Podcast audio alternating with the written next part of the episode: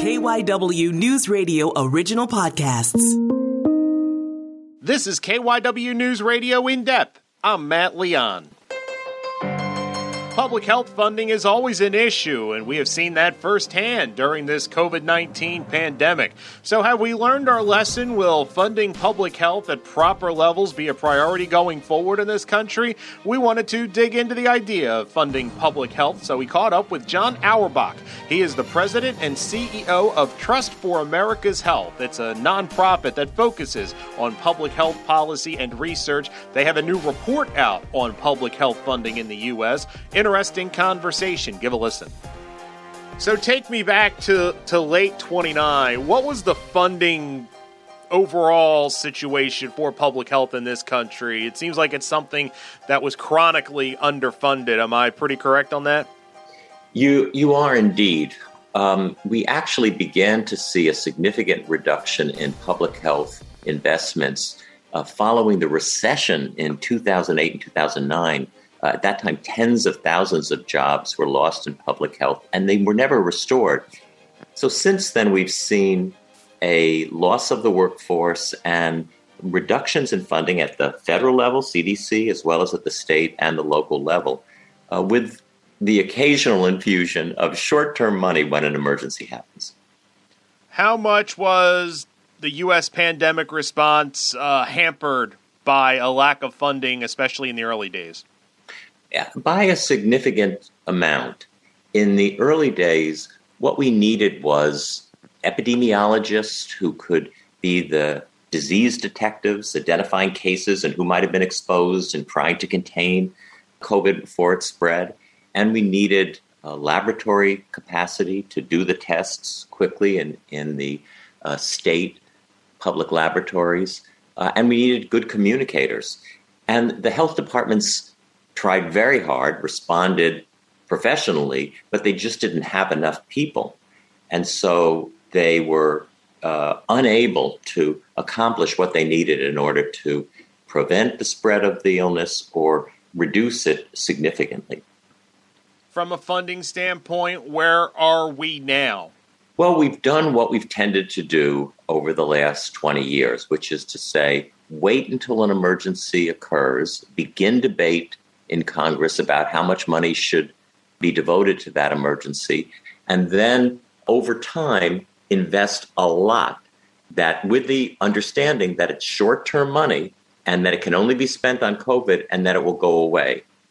And the problem with that is it looks like we're investing a significant amount in the COVID response, but we're not doing it as effectively as we can because we're expecting those underfunded, already stretched to the limit public health officials who are working 24 7 to be able to handle lots of new money when it comes with the complications of advertising, hiring, training people, getting them up to speed, contracting with new vendors in a competitive process, getting those vendors prepared, knowing all the time that 12 months, 18 months after you hire someone or start a contract, it'll be defunded because it was COVID specific money and can't be spent on anything else.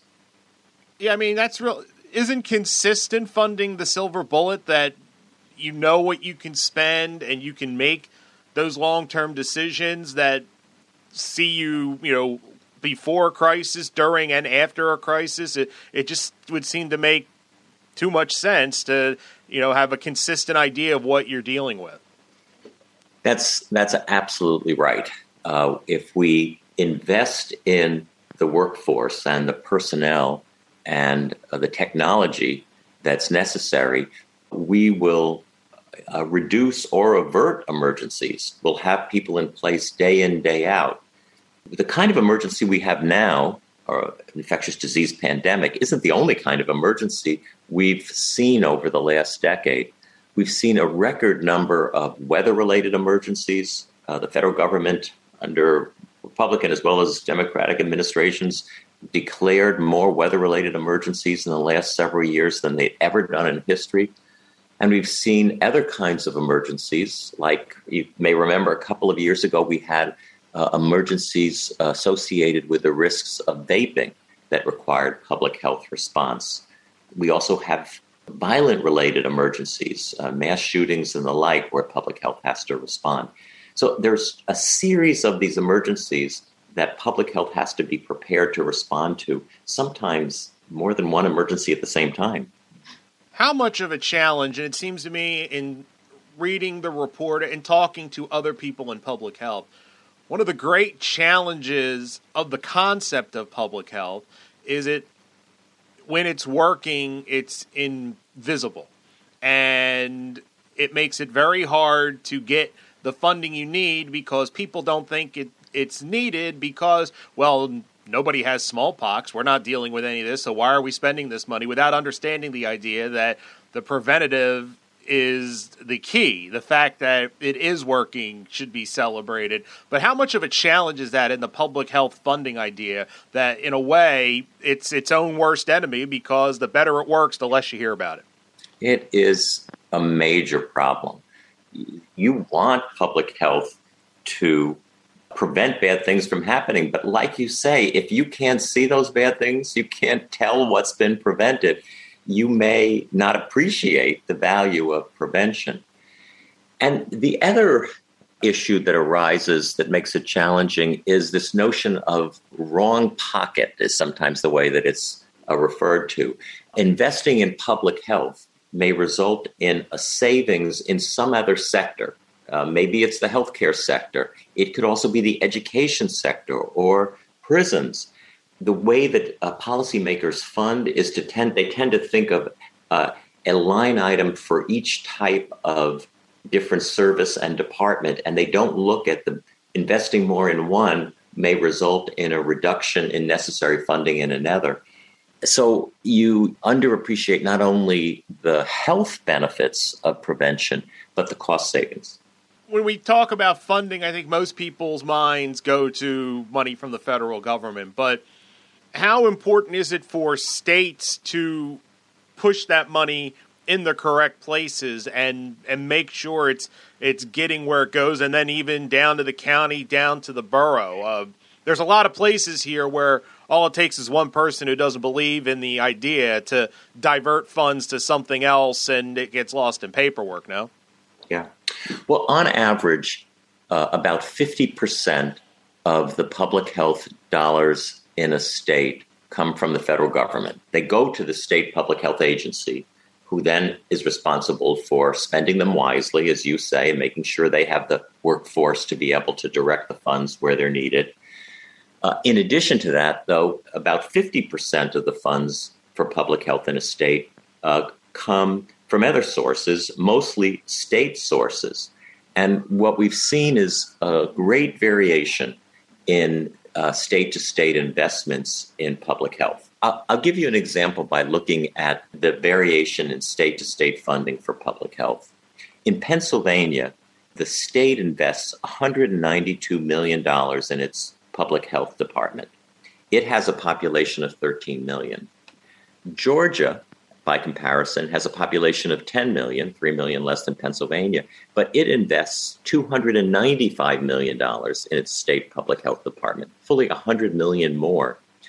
And a state like Massachusetts, with 6 million, less than half of what Pennsylvania has, is spending 600 million on its public health department. So if you have the kind of underspending from the state in Pennsylvania that we see, that um, means you, you don't have those epidemiologists, the disease detectives, the laboratory specialists, the communications and policy specialists, the data specialists that you do have in other states, either of comparable size or, or smaller. So we've talked a lot about where we're lacking. Let's look forward. If we wanted to get this right, and we talk about the idea of consistent funding and not letting it become a political football. Where is the most urgent need in the public health sector when it comes to funding? And you talked about different states and different levels and stuff like that. But are there things almost across the board that we need to, to pump money in so that whenever the next public health crisis comes, we're ready? Yes. When we talk to um, elected officials at the federal, state, and local level, what they often say to us now is we, we can't think of anything except COVID because COVID is just uh, so overwhelming. Uh, but we appreciate what you're saying that we need to think about the future. We, we think that right now is exactly the time for officials at each of those levels to be thinking when we get through COVID, what do we want to have in place so that we're well prepared for the next emergency? And we propose in our report that this is the time for officials, elected officials, to be having those discussions right now with their health departments to come up with the right amount of staffing and technology and data analysis and laboratory capacity. In the federal government, an, an effort is taking place in Congress where uh, a number of senators, including some that are in leadership, have proposed a $4.5 billion dollar increase, not during COVID, but afterwards, year to year, in the CDC's budget, where that 4.5 billion would go out to states and locals around the country. It wouldn't stay at CDC, it would be distributed with the idea of paying for the infrastructure, the uh, core activities that you need to have a department run well. Um, and that 4.5 billion came out of a, a blue ribbon panels analysis several years ago. Legislators used to say to us, 4.5 billion is too much to think about. It's too big a number to consider. But now many of those same members of Congress are saying we're spending trillions on a single emergency. 4.5 billion as an annual investment in local and state public health it sounds like a goodbye to us now. We, we, we want to think about invest, making that investment. So we're hoping that gets to the finish line and those dollars are actually awarded to locals and states. Are you optimistic that we will get this right in the long run, or do you think we will fall into what seems to be the, the very human condition of the further COVID gets from our memory, we will revert back to uh, partisan griping over funding for this and find ourselves in kind of the same type of situation if and when we face the next challenge? To be honest with you, I think it could go either way. Uh, as I said, we are hearing, like we've never heard before in past emergencies, that um, uh, elected officials are saying we can't go through this again. We, we have to learn the lessons and, and invest appropriately in public health. But you know, we've just seen that often policymakers have a short term memory, and that as soon as things start to get better, they move on to another issue or they worry about cutting the budget. So we're we're we're not sure. I think we're hopeful, but we're not sure. And we, we that's why we really want the public to have an awareness that this can be a turning point. It can be the difference going forward in uh, preventing unnecessary loss of lives, illnesses, and deaths. But it, it's got to, we've got to tackle the resource issues right now if we want to avoid that in the future. That's it for this episode of KYW News Radio In Depth. You can listen to the podcast free anytime on the Audacy app, and you can find it wherever you listen to your favorite shows. I'm Matt Leon, and we'll have another episode out soon.